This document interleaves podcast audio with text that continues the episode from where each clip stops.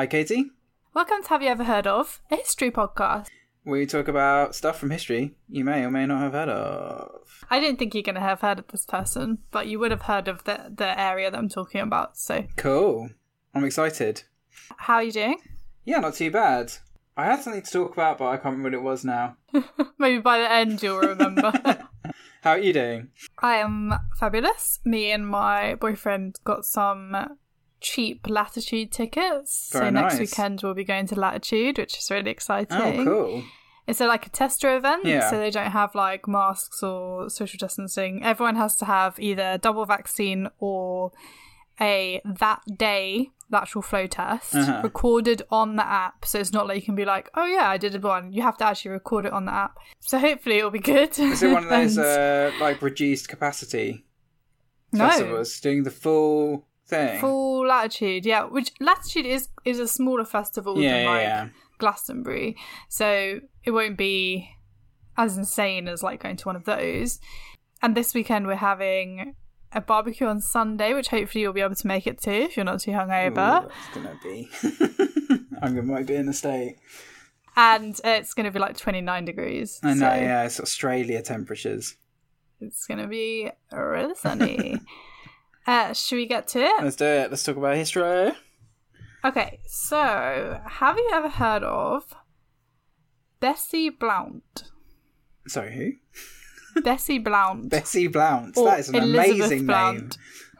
Uh, I have not. No, I didn't think you would have done. Though you would have.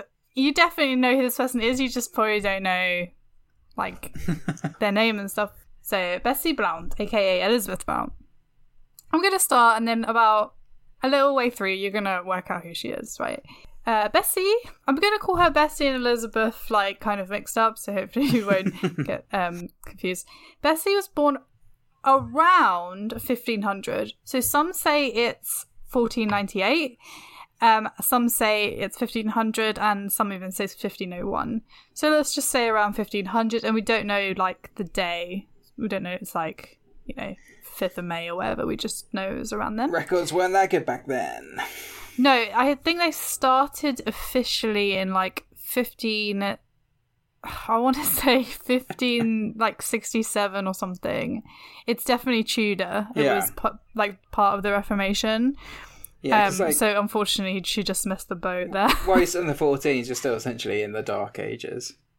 yeah, though we did have the Domesday book. That is but, true. um, yeah, Yeah, I mean Took a while to no ramp that sort of records. record keeping up a bit though. So Blount was the daughter of Sir John Blount and Catherine Pershall of Kinlet, which is in Shropshire.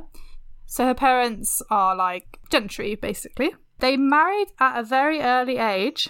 In fact, her mother was like I've heard different conflicting stories, but some say she was as early as she was as young as ten years Oh old when they were married God. or potentially even younger. They were definitely at least betrothed from childhood, but yeah, I think she must have been So- around 10. So we're talking like young, even for those times.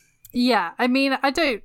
I heard that like the legal age in Tudors was like 12, but I don't think there is an actual legal age in Tudors. I think it was just like whenever. Twelve. That is but then what would happen is they would marry, but then they wouldn't live together until like, you know, they were adolescents. Okay, but then. still, dodge. Okay, so Sir John Blount, Bessie's father, was a loyal servant to the English royal family. He accompanied King Henry to France in 1513 when he waged war on Louis XII of France. And this is what King Henry VII, I mean. Okay. That's kind of interesting that he went to war against France because didn't he like hide in France until he took over? Henry VII? Yeah. Henry Tudor? Yeah. Very potentially. I, I don't know much yeah. about the War of the Roses, to be honest. Britain and like France's relationship is so weird. It is weird. There, there's a book, I can't remember who it's by, it's called 100 Years of Fighting the French. Or no, A Thousand Years of Fighting the French. That's more like it. yeah. And um, I have it somewhere. Uh, it was a long time ago it was published. It is literally just like, we're friends, we're not. We're friends, we're not. We're friends, we're not. And it's like, just pick a side. Anyway. a really, really, really Um, good book about like the relationship between France and Britain during World War Two, like the beginning of World War Two, and it's just it's hilarious how much the two countries fucking hate each other. I'm Just like, I guess we'll help you out. I guess. It's insanity. Okay, so in 1501, Prince Arthur and Catherine of Aragon set up their own court in Ludlow. So let's all remember that Henry VIII was never meant to be king. He was the second child. Prince Arthur, which would have been just Prince Arthur the First, I guess, King Arthur the First, um, would have been the king, but unfortunately he died as an adolescent. So hence we have Henry VIII. He just wanted to be a playboy. That's all he wanted. He really did, and he wasn't even educated to be king. I feel sorry really. for him. He just wanted to party it up. Don't feel sorry for him. okay, so we've got um, Arthur and Catherine of Aragon. If you didn't know, Catherine of Aragon was married to Henry's brother before she was married to Henry. Um, set up a court at Ludlow. Catherine Blount, as in Elizabeth's mother, became one of Catherine's ladies in waiting. So, ladies in waiting, Okay. you'll have a bit more explanation of, but they're basically just like women who fanny around at court. is essentially how to describe it. So, um, unfortunately, on the 2nd of April 1502, Prince Arthur died. And this was a big blow for the Blouts. I love that. So basically, this was a massive deal because they had put a lot of effort and time into getting in with Arthur and Catherine, and now Arthur wasn't going to be king. Oh, that work. So, That's as uh, Kelly Hart, who is the author, author of The Mistresses of Henry VIII, pointed out, in 1502, Prince Arthur died, leaving his brother, 11 year old Henry, as heir apparent and Catherine of Aragon as an unwanted widow. The Blount's chance of advancement seems to have come to nothing. The court of Ludlow was disbanded, and all the attendants, including the Blounts, had to petition anyone of influence for a place at court or else return to the countryside. oh man. So it's like what a what like- a trifle that would have been having to go to the countryside. so basically it's like being made redundant and having to reapply for your own job. yeah, basically. The worst thing in the world. Well, because Catherine of Aragon was no longer like Princess of Wales, or what we would call Princess of Wales, um, they she she was just like a random Spanish princess. like she didn't have a court. So, but as we know, don't worry, she's going to get one. So when this happened, this was around the time that either Elizabeth was born or she was like two years old, depending on when we think her actual birthday was. She basically at this time would have been educated to be a courtier from birth. She would have been learning instruments, singing, dancing, basically learning how to be like entertaining. be like, okay, we're going to teach you how to be like fun, How to be a Um, performing monkey. essentially, in a dress. It was probably a distant branch of the family tree, the Mountjoy Blounts, who helped the family after this. William, aka the Baron Mountjoy Blount, was Queen Elizabeth's, uh, sorry, Queen Catherine's chamberlain and a close friend of the king. So it may have been him who secured a place for Elizabeth at court. So obviously at this point, Henry VIII becomes king. He marries Catherine of Aragon. So now Catherine is back in court and needs ladies in waiting again. Okay then. And by this time, Bessie is old enough to go to court. So when Bessie first goes to court, she's of a lower rank. She's kind of like a hanger on, hoping to get an official position as opposed to just like chilling out at court. So she's like not one of the plastics. She just wants to be in the plastics. Exactly. Yeah. but when she was 12 or 13, which is like 15, 14, she becomes a maid of honor to Catherine of Aragon, and records show that she earned 100 shillings a year. Is that good? It's like a fiver, but not like a fiver in our money, if that makes sense. Okay, then. like, So it'd be do like you know what I mean? so like counting. So it's not bad then. It's good- If- it's if good look at that, yeah, yeah. But it's um, it's not necessarily even really needed because she's got a roof over her head, aka wherever Catherine of Aragon is. So if she's at Greenwich, or if she's at Chelsea, if she's at wherever. Um, and then she's got a bed, she's got food, she's got fun. She's just living. She's living all inclusive with a little bit of extra is money on an all-inclusive package deal. Very nice. So, Um, this was a very much desired position, and she must have possessed all the qualities that were expected of a lady at court. She was beautiful, gracious, had good manners. She would not have been selected unless she could play an instrument, dance, and was able to sing and perform in public, like I said. She also claimed that she wrote her own music, which is very talented. Nice. Now I'm just like imagining her like playing like a shredding solo on a lute. yeah. She was, um, she was like, you know, like November Rain, the slash solo. That was her. Okay, don't quote me on that. Okay, so so she must have also impressed the queen herself because she was the one that chose the ladies. So that's that's good stuff. Bessie was described at the time by the Dean of Worcester. Renowned for her skill in music and dancing, she was a frequent player in court masks. So, do you know what a mask is? So it's kind of like the masquerade things with the like this little stick. We go. It, that's like derived from this. Okay, so, a then. mask is basically just like a play. And they okay. would take classical stories like I don't know Helen of Troy or whatever, or um, Henry VIII's like favorite one was Robin Hood, and they would like put on masks and costumes and act it out, and everyone had a good time. Excellent. Does sound like a good time. As a lady of the court, she would have spent her time sewing, either for the poor or for masks. When the country was at war, she would sew flags, or she would make like um, patches for the soldiers. Eye patches. not patches like like square patches, but patches like I don't know. Oh, you mean like um, rank badges and stuff? yeah, yeah, yeah, okay, yeah, then. yeah. Um, she would pray with the Queen, be at mass. Um, obviously, Queen Catherine was a very uh, loyal Catholic, so that's what they would do too. Also, at this time, they were allowed to read books, either on religion or classics. These were the only ones that were allowed. Anything else might stretch a tiny woman brain. Oh, and we don't want them to be like, you know, reading any other anything else, do we? They might get ideas above their station. It's so bad that at some point you weren't allowed books. Only certain ones for you.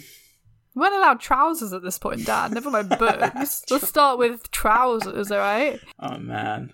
So Bessie seemed to be educated more than some of the other ladies. She actually owned texts in English and in Latin, so obviously she can read both. She would have also had some menial tasks, but these were in the service of the Queen, and that wasn't seen as like being below her because Okay. of who they were for. What sort of Uh, menial are we talking here? Well, they would serve the Queen's dinner for one thing, Okay. and things like you know getting her dressed, Oh yeah, brushing yeah, her yeah, hair, that kind that kind So of thing. so You know, changing her bed sheets. It could be know. worse. There's yeah, like it definitely could like be worse. with like chamber pots or anything like that. No, no, no. Like more like Phew.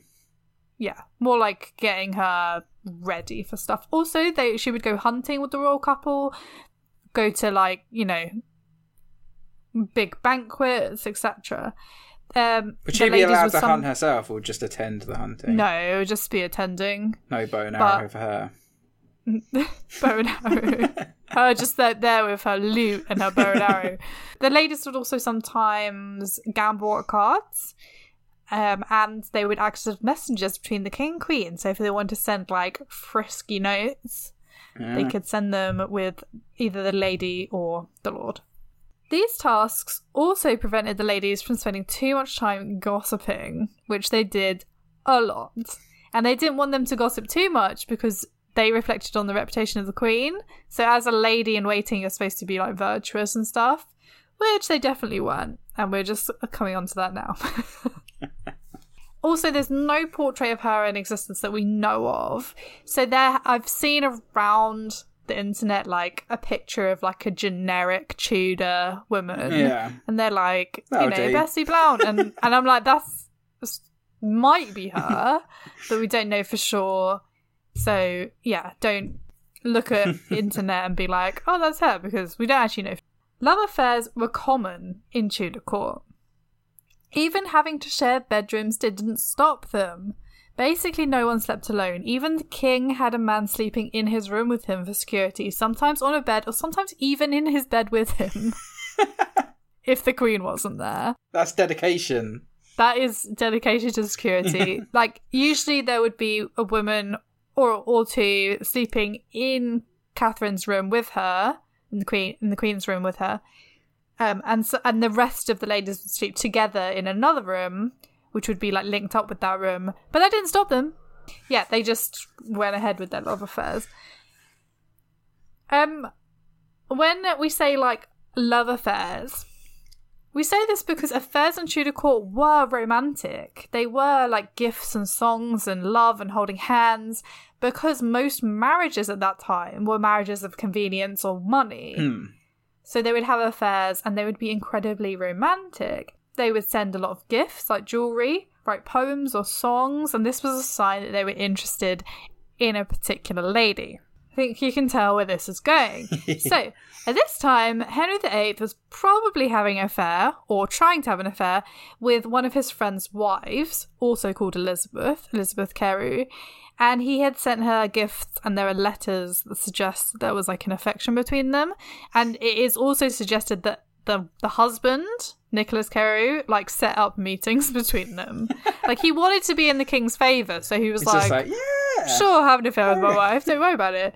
Because he was also probably having an affair with someone else. So, like, it's it's super rare that like you could marry Yeah, for yeah. love, and this is the time when people started to want to marry for love because romance was now a thing. Yeah, you'd have to be like incredibly lucky that your match is Yeah, actually like, like compatible in um, some way. I'm gonna go with Catherine Parr and Thomas Seymour post Henry VIII. That's a love match. Yeah. Right? And unfortunately, they only got a year together, but still. Henry VIII first became aware of Bessie at a masque in 1514. And apparently, this was during the Twelfth Night celebrations. Obviously, I wasn't there. I don't know if this is true. this is just what I've read. Henry VIII was born in 1491, which means he's about seven to ten years older than Bessie. She was a superb dancer and had a pretty singing voice. So she was like always in high spirits, and this matched like the king's high spirits during these masks. So he noticed her. According to Philippa Jones, author of The Other Tudors, Henry VIII's Mistresses and Bastards, he fell in love with her straight away. She says Henry's first big extramarital romance came in 1514 when he fell in love with Bessie Blount.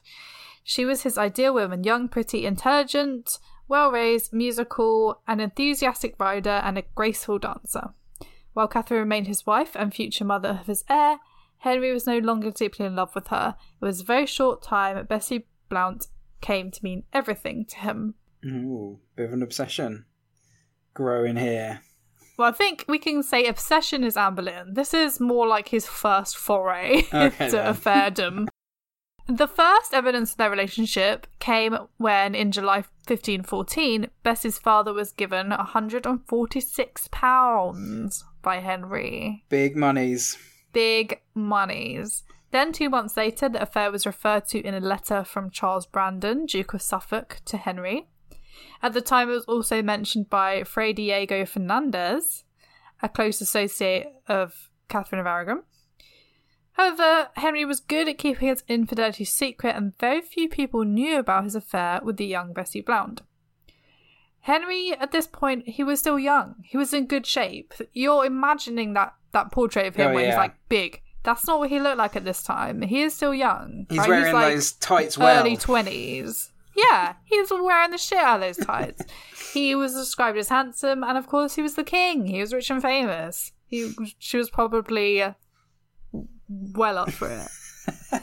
okay, so Blount's relationship with Henry VIII lasted some time compared to his other affairs, which were generally short-lived and also unacknowledged. During their time of their affair, Queen Catherine was either pregnant or had just given birth or miscarried, and therefore was quote unquote sexually unavailable. So Mary, the, the first, was obviously born in 1516, but around that there were other pregnancies that either didn't come to fruition or were miscarriages or stillbirths. So there's all sorts going on with Catherine. However, in terms of Bessie, on the 15th of June 1519, Blount bore the king an illegitimate son who was named Henry Fitzroy. Fitzroy actually means son of king, no word of a Oh. lie. Later, Okay. he was created Duke of Richmond and Somerset, and then Earl of Nottingham as well. As David Starkey, the great David Starkey, pointed out, Henry recognised the boy and created him Duke of Richmond, but the birth marked the beginning of the end of the love affair. Babies, Henry seems to have felt, were for wives and not mistresses, who should inhabit more of an ethereal realm of chivalric fantasy. So this is interesting because he is the only illegitimate son who the king actually acknowledged. And at one point, he was thinking he might even put him in the succession Yeah. because I he mean, was it- like, "Well, I've got a son." Yeah, it would solve a lot of problems. if he had just like married Bessie.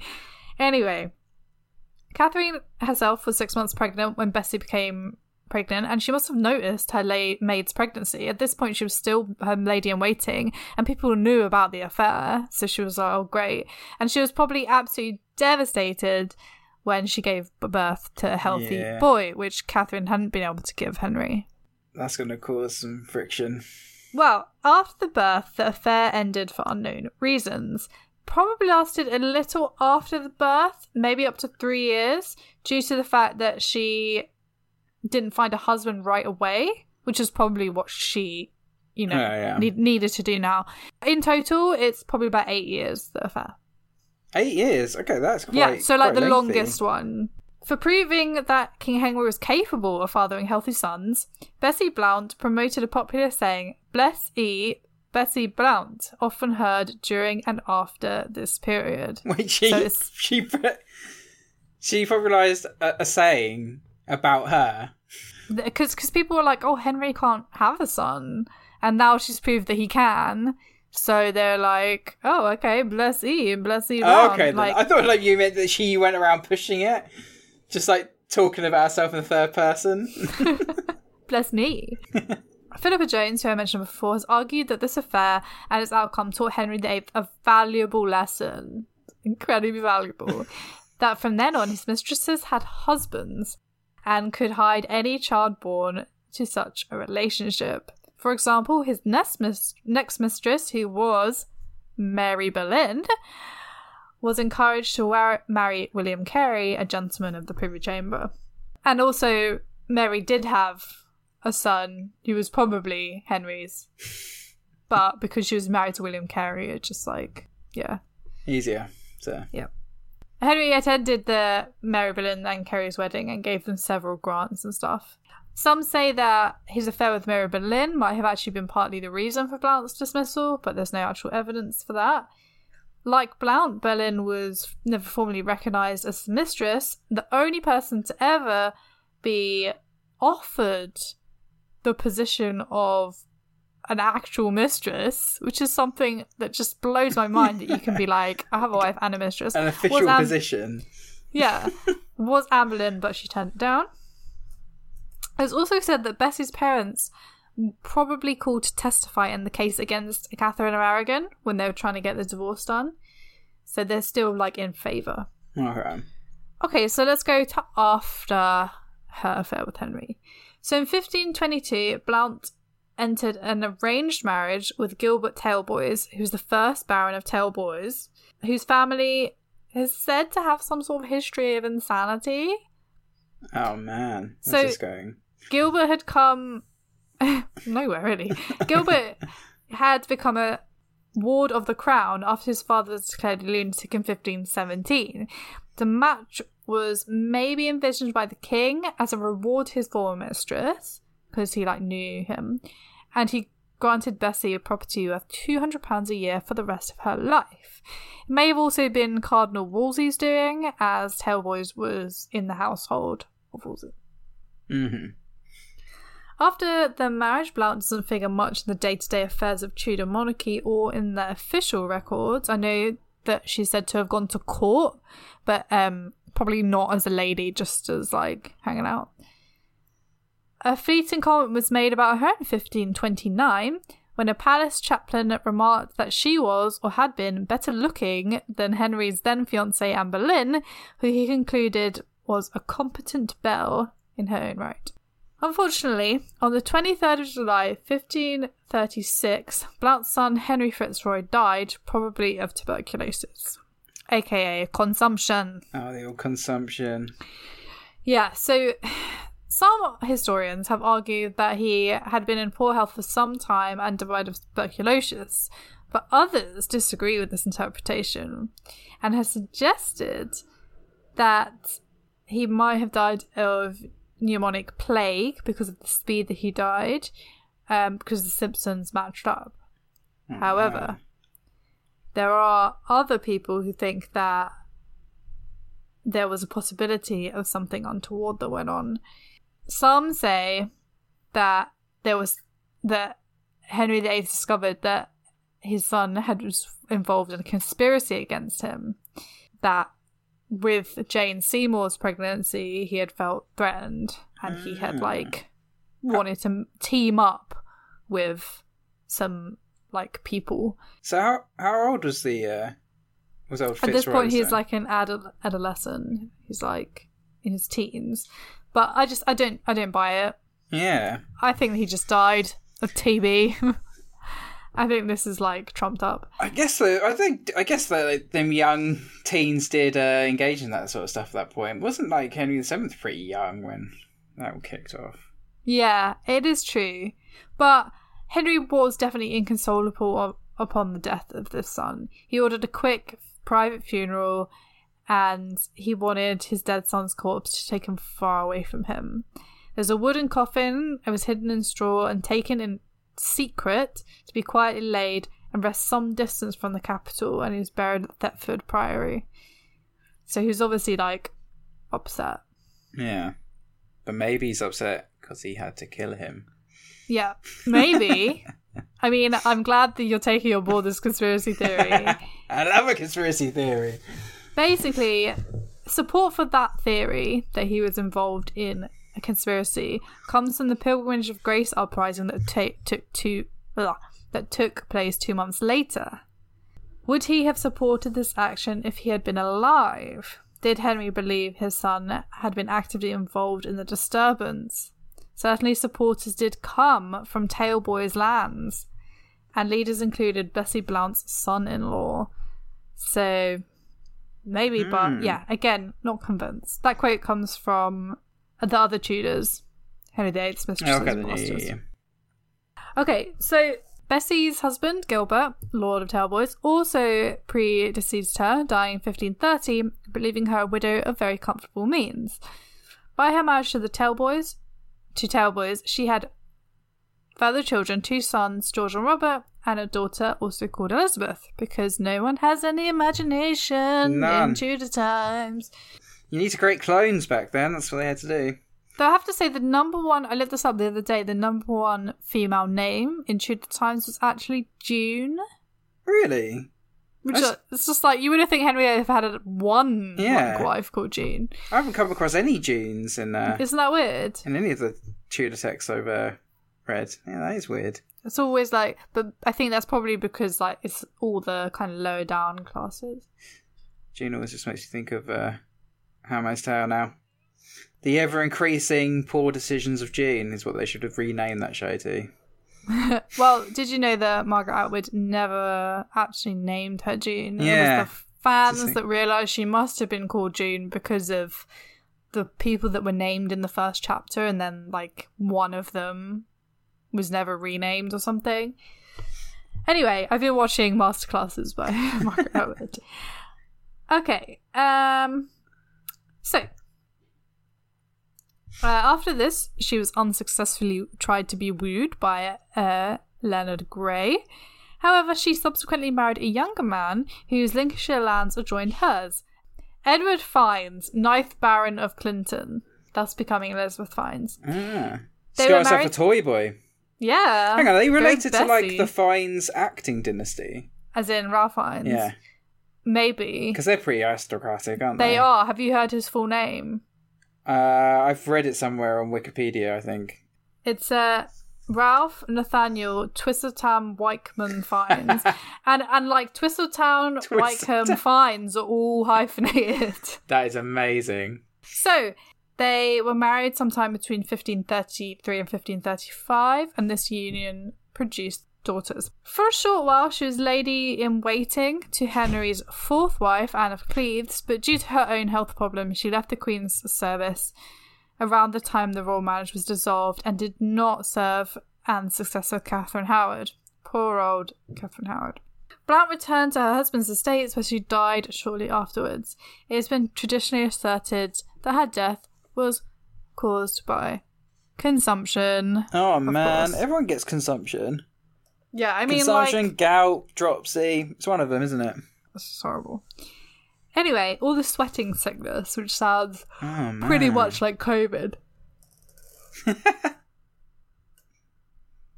COVID before it was cool. COVID before it was vaccinable. Get your vaccine, everyone. So, why is Bessie important? You, I hear you cry. Compared with Henry's first two wives, Blount's importance is negligible. Okay, so Catherine is super important. She was married to Henry for 24 years.